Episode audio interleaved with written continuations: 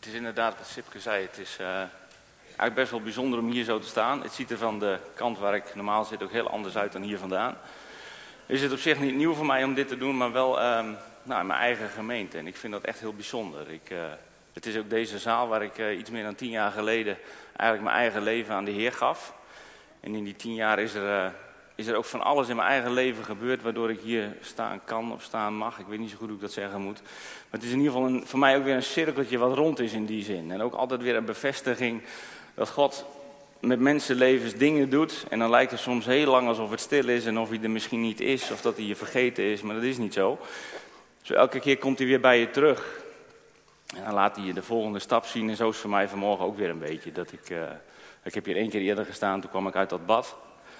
En dit is de tweede keer en dan mag ik iets met jullie delen. En, uh, nou, ik, ik, was dan ook heel erg blij, Karin, dat ik een tijdje geleden van jou een mailtje kreeg met de vraag van... Goh Jan, zou jij op 9 april in onze gemeente willen voorgaan? En op een gepaste manier vond ik dat heel, was ik daar heel blij om.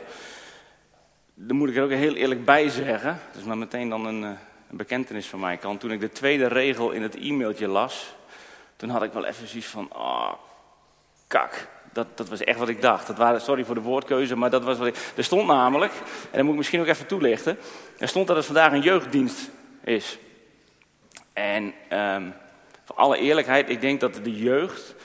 Misschien dat ik het even, even een beetje bijbels kan maken. In de Bijbel wordt op een aantal punten leeftijdsverschil gemaakt.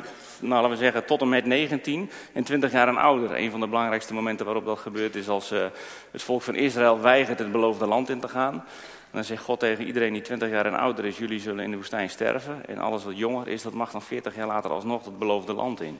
Er zit ook een soort van onvoorwaardelijke genade zit daarin. Maar even voor mijn beeld, wie is hier 19 jaar of jonger? Ja, kijk, komen we niet voor niks. We zijn mooie gemeente met heel veel jonge mensen. En ik denk dat jullie, de, degene die net hun vingers opstaken, jullie zijn de mooiste mensen hier op aarde. Dat geloof ik echt. Dus ook als ik zeg dat ik het moeilijk vind om een jeugddienst uh, te doen, vooral als, als nou laat me zeggen, een beetje als mijn primeur. Dan komt het eigenlijk meer omdat ik het soms heel erg moeilijk vind om als volwassene, ik zie mezelf als volwassene, om dingen uit te leggen op een manier die bij de jongeren aanmaakt. Ik heb zelf thuis vier kinderen. En soms dan denk je dat je een end op weg bent en soms begrijp je elkaar niet. Maar ik denk dat we vanmorgen, als God daarbij is en die is daarbij, dat we een heel eind kunnen komen en dat we elkaar misschien toch kunnen gaan begrijpen. En uh, nou, het, thema voor vandaag, de werkgroep die dat bedacht heeft, is, is Under Pressure. We hebben daar net al wat van gehoord en een heel mooi filmpje van gezien. Het gaat een beetje over, denk ik, ook de wereld waarin we leven. Wat verwacht de wereld eigenlijk van ons, vooral als je jong bent? Er zijn er heel veel dingen die aan ons trekken en dingen die we wel moeten en niet moeten en wel mogen en niet mogen. En om dat even een klein beetje een voorbeeld van te geven, wil ik even een verhaal vertellen uit mijn eigen leven. Ik was een jaar of veertien, dat is alweer even geleden. Een jaar of veertien, toen gingen we met onze middelbare school een weekje naar Londen naar Engeland. En um, ik was nog nooit zo ver van huis geweest, dus het was een hele bijzondere week voor mij. Hele mooie dingen gezien, daar mooie dingen gedaan. En um, ik zat een beetje in, ik zat in een groep met, met, met, een heleboel jongens die heel populair waren op school. En ik hoorde daar niet zo heel erg bij, want ik was in die tijd heel erg druk bezig met sport. Al mijn vrije tijd ging op aan sport. En dat maakte me ergens wel een klein beetje, dat, dat mensen dat wel, wel interessant vonden. Maar ik hoorde niet echt bij die vriendenclub. En nou, dat voelde een beetje ongemakkelijk in die week voor mij. En zo kwamen we op een gegeven moment, we hadden een middagje vrij, taxi in, taxi uit, lekker door Londen, van allerlei mooie dingen gezien. Toen kwamen we op een gegeven moment in een warenhuis en stonden we voor een hele grote wand met allemaal zonnebrillen. Nou, zoals het dan gaat, dat kun je waarschijnlijk wel voorstellen. Zonnebrilletje op, zonnebrilletje af. En dan, die zit lekker, die zit niet lekker. En op een gegeven moment pak ik een brilletje en die zet ik op. En die zat me echt, die, die was voor mij, die zat als gegoten, dat brilletje. Dat was echt top. En ik kijk in het spiegeltje en ik vond zelf dat dat heel goed stond allemaal. En uh, ik denk, die moet ik hebben. Er stond een jongen naast me die zei, Jan, koop die bril. Dus ik pak die bril, ik kijk op het kaartje.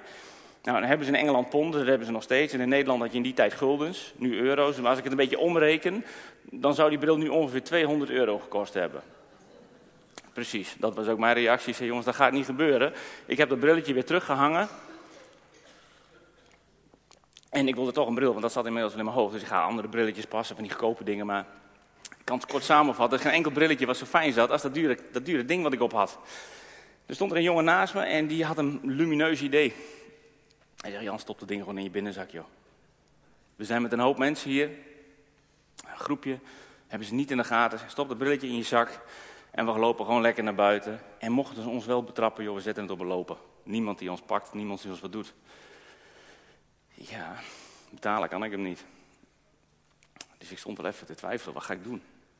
Brilletje weer weggehangen, andere brilletjes gepast weer. Toch weer terug bij die dure bril. En ik, ik, heb, ik heb mijn jas ook wel open gedaan en ik, ik voelde dat er duizend ogen op me stonden. Dat net alsof iedereen, alsof ik ergens op tv-schermen in de winkel te zien was of zo. Dat was natuurlijk helemaal niet zo, maar dat voelde wel zo. Maar ik had ook ergens wel, ik denk, ja, als ik het dan wel doe, dan kom ik straks buiten en dan ben ik natuurlijk de grote man. Dan was dat probleempje dat ik niet bij die groep hoorde, dat was ook meteen opgelost.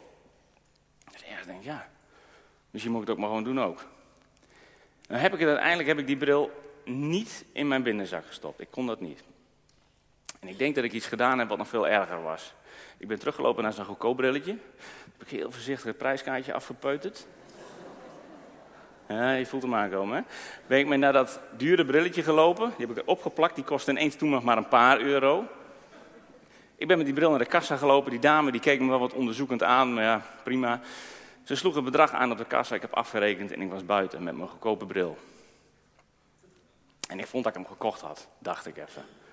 En die jongens die bij me waren, die vonden dat geweldig. Ik krijg applaus. Ik was, ik was ineens, word ik er helemaal bij. Wat later die dag kwam ik wat, die waren daar niet bij, wat goede vriendinnen. En met name ook een paar goede vriendinnen van me die dat ook ineens hoorden. Want dat ging natuurlijk als een lopend vuurtje. Jongens, moet je horen wat Jan gedaan heeft. En dat waren mensen die tegen me zeiden, ah jongen, nou, dat hadden we eigenlijk niet van jou verwacht. Dat valt me wel van je tegen. Maar ik kwam daar nog voor mezelf wel aardig mee weg. Ik had die bril, ik wilde hem hebben. Ik vond dat ik hem betaald had. Later wist ik dat het niet goed was. Ik heb die bril gewoon stomweg gestolen. Is niet goed. Ik heb hem ook niet teruggebracht. Dat kon niet naar Engeland. Maar voor mijzelf, ik kwam wel een beetje met de vraag, en dat was ook voor van, vanochtend even dan de vraag hierin. Um, wie is nou eigenlijk de schuldige van het stelen van die bril? Dat was ik natuurlijk. Tegelijkertijd durf ik ook te zeggen, ja, als die groep er niet was geweest, als die mensen mij niet op een of andere manier het idee aan de hand hadden gedaan, en misschien wel een beetje onder druk hadden gezet of verleid hadden om het te doen, had ik het niet gedaan, weet ik 100% zeker. Als ik daar alleen was geweest, was het nooit gebeurd. Dus dat was ook een beetje mijn uitleg later. Ja, ik had wat foute vrienden om me heen, dat is hun schuld. Maar als je er even heel simpel over nadenkt, ik heb die bril gejat. En daar kun je, daar kan ik die andere mensen de schuld van geven. Maar dat is een beetje het concept van groepsdruk, van under pressure, waar we het vanochtend over willen hebben. Dat we ehm, nou, dat we misschien dingen doen waarvan we denken, nou, dat is het meest geaccepteerd nu even. Ik, ik, ga op school maar even mee met die en die groep. Dan val ik het minste op. Of ik ga daar even bij aanhaken, want die mensen die gaan vanavond daarheen. En dan, dan, dan hoor ik er ook een beetje bij. Maar de boodschap van mij in dit verhaal was dat je altijd zelf verantwoordelijk bent voor wat je doet.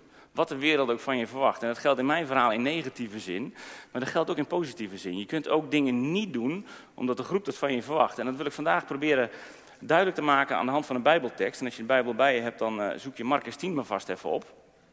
In Marcus 10, daar lezen we het verhaal van, uh, van Bartimaeus. Bartimaeus is een, uh, ik denk dat de meesten van jullie het verhaal wel kennen. Hij is blind.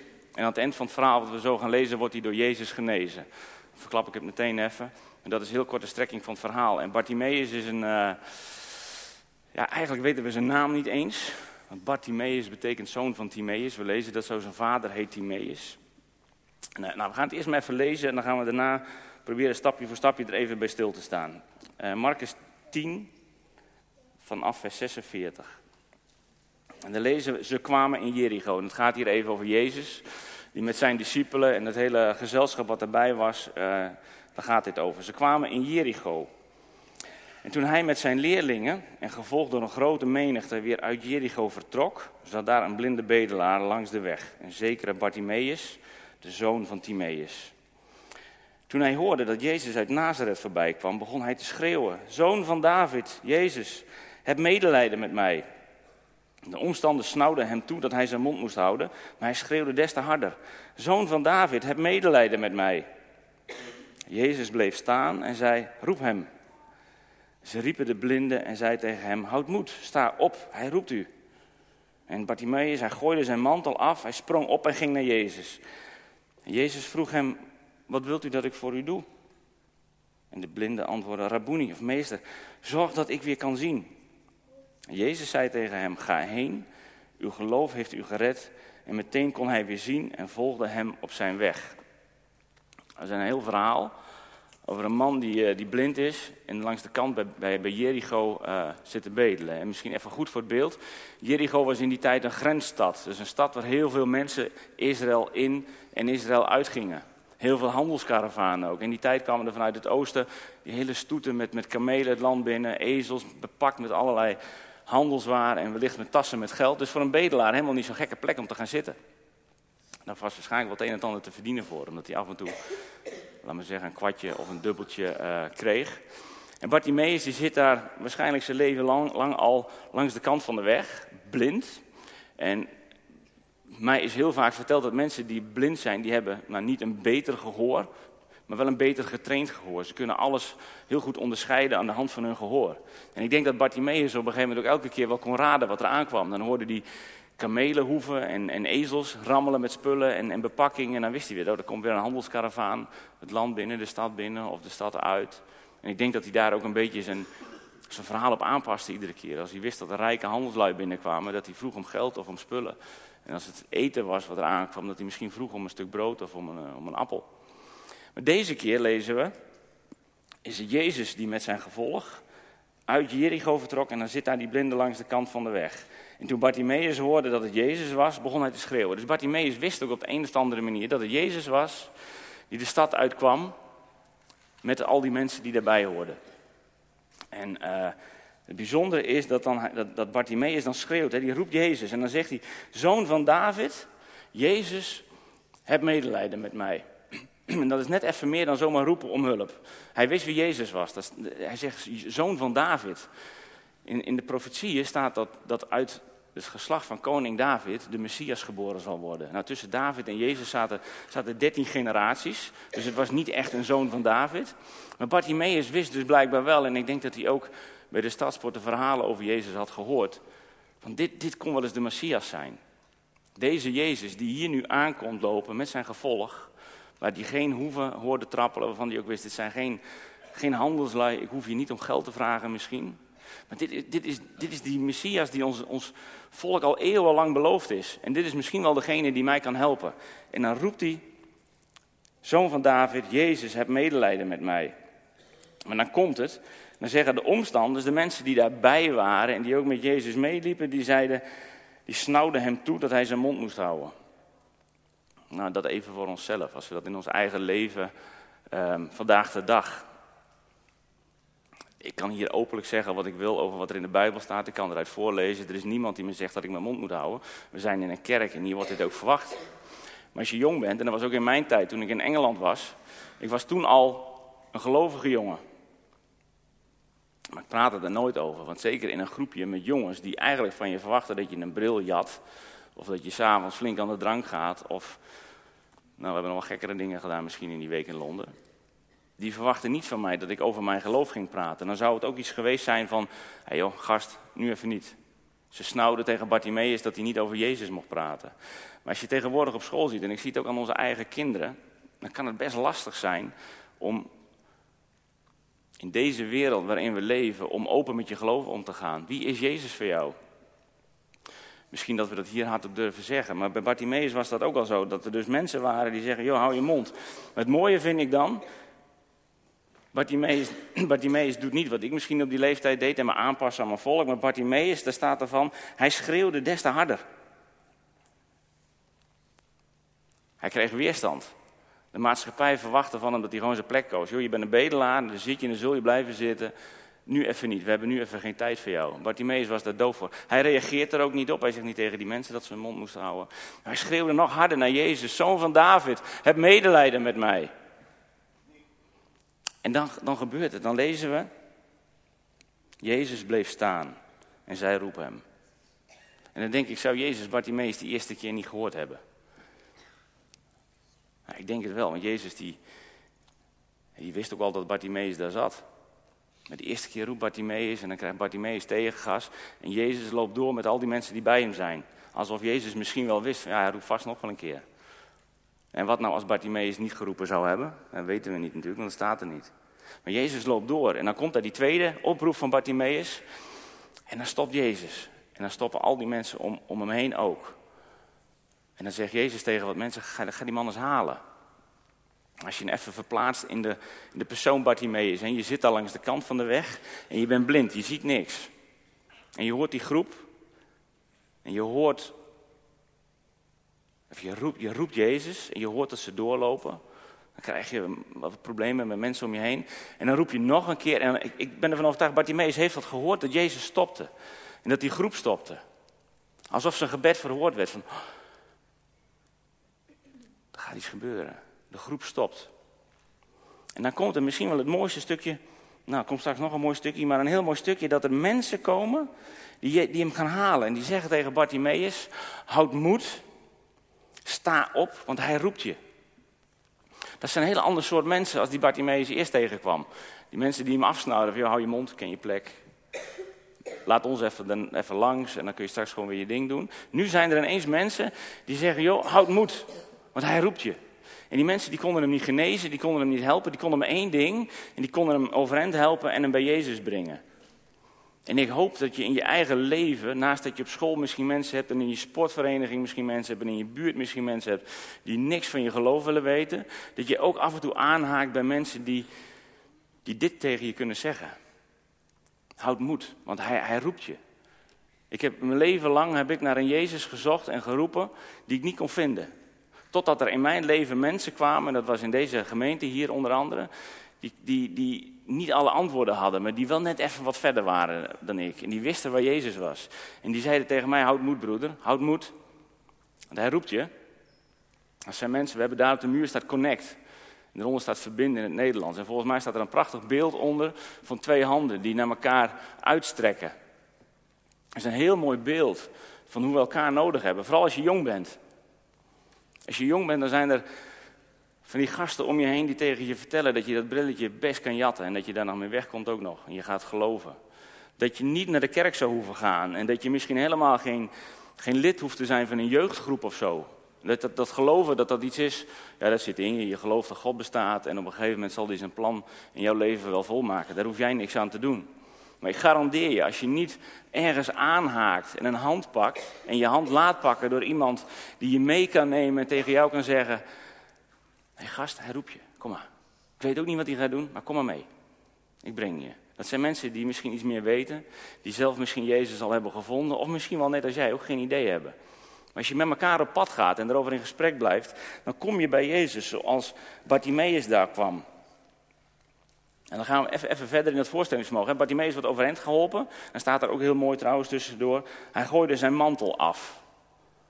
Hij had een, een, mantel aan. In die tijd hadden ze een, een lendendoek om, waarmee je je schaamstreek bedekt. En daaroverheen zo'n grote jas, zeg maar.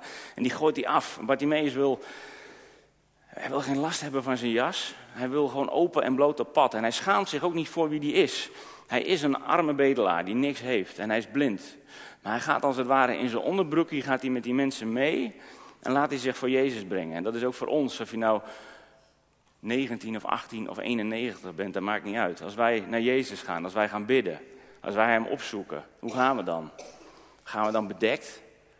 En, of proberen we naar andere mensen toe misschien een beetje iets anders te zijn dan dat we zijn? Of durven we hier vanmorgen ook gewoon te zitten zoals we echt zijn? Zoals Bartimaeus naar Jezus ging, van breng me maar, zo ben ik. En ik, ik gooi alles af, ik neem niks mee, ik kom met lege handen. Als je je nou voorstelt dat Bartimaeus op die manier bij Jezus gebracht wordt, dan, dan staat hij daar op een gegeven moment, wordt hij tot stilstand gebracht en hij is natuurlijk nog steeds blind, dus hij heeft geen idee. En ik stel me zo voor dat terwijl hij daar staat, dat het heel stil is geworden. Die mensen die daar allemaal omheen staan, die hebben Jezus eerder wonderen zien doen. Hij heeft mensen uit de dood gewekt, hij heeft lammen laten lopen.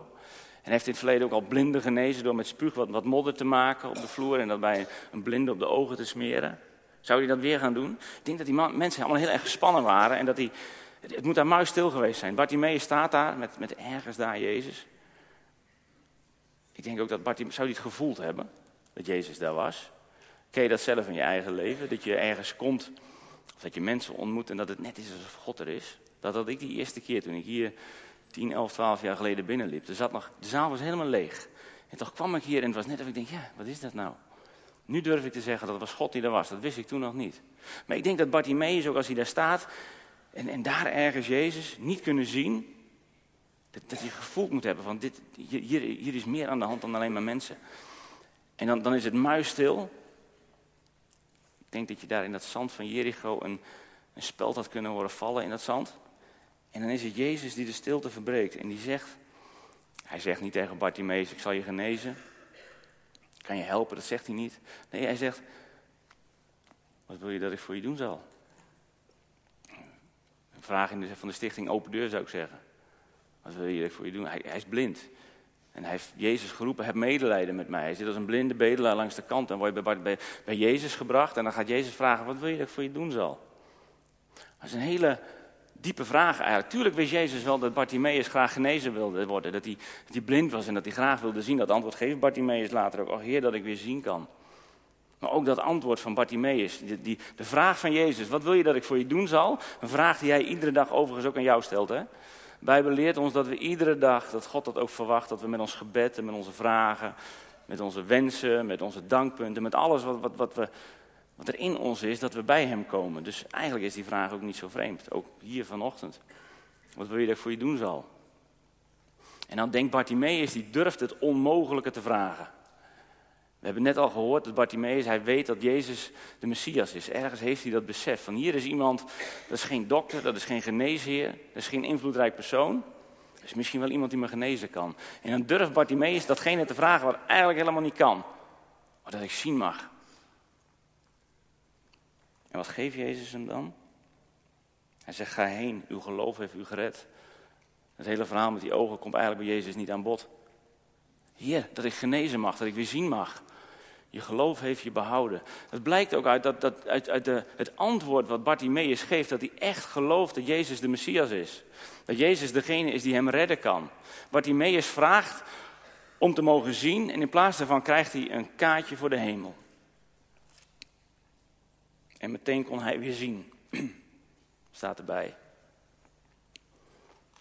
Jezus heeft gezien wat het geloof van Bartimaeus was.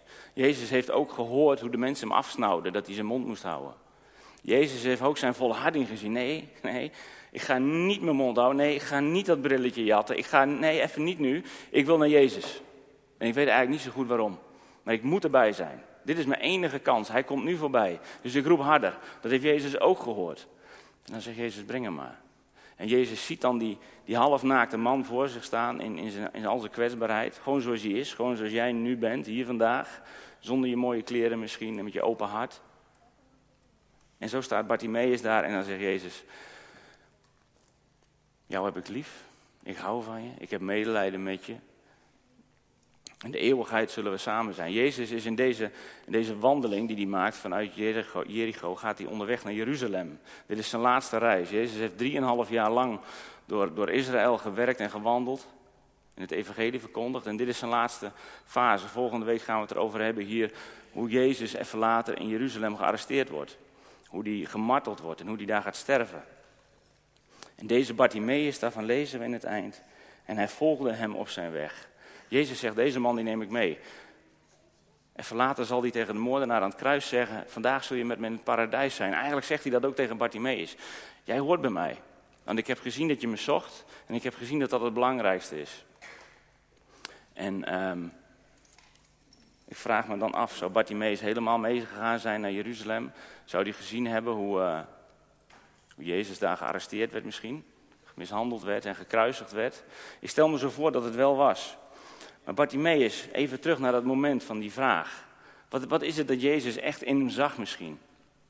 Het staat niet in de Bijbel. En het is een beetje van mezelf dat ik het invul. Maar als ik het, als ik het verhaal lees van Bartimaeus, op het moment dat die vraag gesteld wordt. Wat wil je dat ik doen zal? Moet je je voorstellen, hij staat daar, helemaal blind. Hij weet nu waar Jezus is, want hij heeft wat gezegd. Oh, daar is hij. Wat wil je dat ik voor je doen zal? En dan zegt hij dat ik zien mag. Maar stel je eens even voor dat je daar staat. Wat is het eerste wat Bartimaeus zou gaan zien als hij genezen wordt? Wat is het eerste wat hij ziet? Geef eens een antwoord. Jezus. Tuurlijk. Het eerste wat Bartimaeus... Dat verlangen, ik denk dat Jezus dat in zijn hart heeft gezien. Het maakt hem allemaal even niet uit wie hij is of wat hij doet of wat hij krijgt. Of dat hij misschien wat problemen krijgt met de mensen om hem heen. Hij heeft het verlangen om Jezus te zien en dat gebeurt. Terwijl Jezus tegen hem zegt, ga heen, uw geloof heeft gered, zegt hij nee en nu ga ik met u mee. Hij volgt Jezus op weg naar Jeruzalem, hij laat alles achter en um, dan gaat hij mee met de mensen die ook tegen hem zeiden dat hij zijn mond moest houden, want die hoorden daar ook bij. Dus hij, hij, hij vervreemd zichzelf niet van de mensen die, die erbij horen. Dus ook de mensen in ons leven die ons af en toe ontmoedigen. En waarvan we denken dat is lastig misschien. Dat zijn mensen die anders in het leven staan dan ik. Je hoeft je daar niet van te vervreemden. Dat zijn misschien ook mensen waarvan jij later een keer kan zeggen: hey, kom, houd moed, hij roept je. Mensen horen er ook bij. Dat zijn de mensen die wij waren voordat Jezus ons riep. Bartimaeus gaat ook mee met de mensen die hem naar Jezus toe brachten. Die dat zeiden van kom maar, we brengen je. En Bartimaeus wordt een van hen. En dan gaat hij samen met hen naar, uh, naar Jeruzalem. Het is voor mij een verhaal waar zo ontzettend veel in zit. Maar ik wil, ik wil gaan afronden. En dat wil ik doen door jullie drie puntjes mee te geven. Drie dingen die ik al gezegd heb. Maar je mag voor mij ook alles vergeten wat ik vanmorgen verteld heb. Als je die drie punten maar onthoudt, even voor jezelf. Ook in je jonge leven. Het is een jeugddienst vandaag. En ik zei net al, vind het best lastig om misschien tot de, de jonge kopjes door te dringen, maar drie dingen kun je volgens mij wel onthouden. Bartimaeus riep en hij bleef roepen. Doe dat zelf ook. Blijf zoeken. En Jezus kwam eenmaal daar voorbij, maar Jezus komt iedere dag in ons leven voorbij. En ook in mijn eigen leven. Ik heb, ik heb er jaren naar moeten zoeken. Ik heb jaren lopen roepen voordat hij antwoordde, dacht ik. Achteraf gezien was hij er vaker. Is hij ook door mijn Jericho al heel vaak heen gelopen, maar miste ik hem omdat ik mijn oren misschien niet goed open had. Maar blijf roepen. Blijf roepen, want er komt een moment, ook in jouw leven, dat hij bij de zoveelste keer dat hij stilstaat. En dat je zelf in de gaten krijgt, nu gaat er wat gebeuren. Als dat gebeurt in je leven, en dat gaat gebeuren. Zorg dan ook dat je mensen om je heen hebt waar je mee in verbinding bent. Maak er maar een fotootje van straks met je mobiel. Dat er mensen zijn die, die je bij de schouder pakken en die zeggen, kom maar. Ik weet het ook niet allemaal, maar we gaan samen op pad. We gaan het samen onderzoeken. Want ik heb ook het verlangen om Jezus te ontmoeten. En de derde, die moet je misschien even iets praktischer maken. Ik heb even overwogen of ik vanmorgen briefjes wilde laten uitdelen hier. Dat doen we wel vaker bij de deur. Maar ik denk dat vind ik net te makkelijk. Als je straks thuis komt, moet je een pennetje pakken en een papiertje. En op dat papiertje schrijf je één vraag. Daar schrijf je op, wat wil je dat ik voor je doen zal? En dat briefje dat moet je plakken op je, op je nachtkastje of voor de dames misschien op het spiegeltje. Ik weet het niet precies wat het eerste is wat je s'morgens ziet als je echt wakker wordt. Maar dat je die vraag s'morgens tegenkomt. Jezus vraagt dat iedere dag opnieuw van je. Wat wil je dat ik voor je doen zal? Want daarmee begon het voor Bartimaeus. En dat je gaat nadenken en dat je ook met je vragenlijstje bij je mag komen.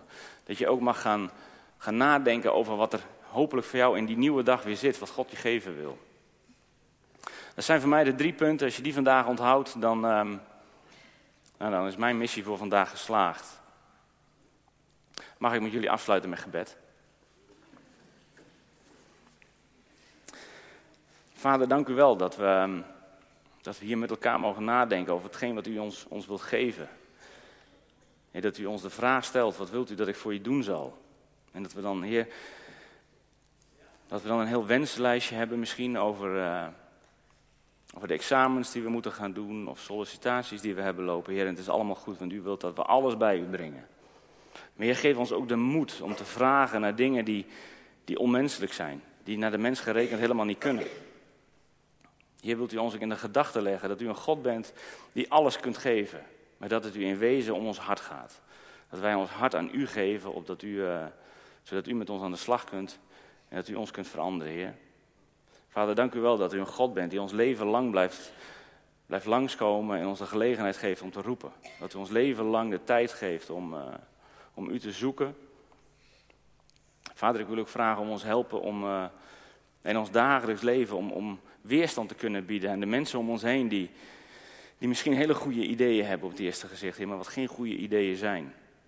Het zijn dus de wereld die aan ons trekt, de wereld die, uh, die ons bij u vandaan wil houden op de een of andere manier. Een wereld die zo verleidelijk kan zijn, die zo leuk kan zijn, die het zo fijn maakt om ergens bij te horen. Heer, leer ons diezelfde wereld, die mensen liefde hebben en tegelijkertijd toch ook het verlangen te hebben om u te ontmoeten. Vader, dank u wel dat we in een land leven waarin we daar zo open en eerlijk met elkaar over mogen hebben. En vader, wilt u ons geven dat we met elkaar verbonden zijn en dat we mensen op ons pad krijgen die ons kunnen helpen. Dat er mensen zijn die zeggen, kom maar, ik denk dat ik wel weet waar we heen moeten. dat we op die manier bij Jezus mogen komen, bij uw zoon, vader. Vader, ik vraag u dit in Jezus' naam. Amen.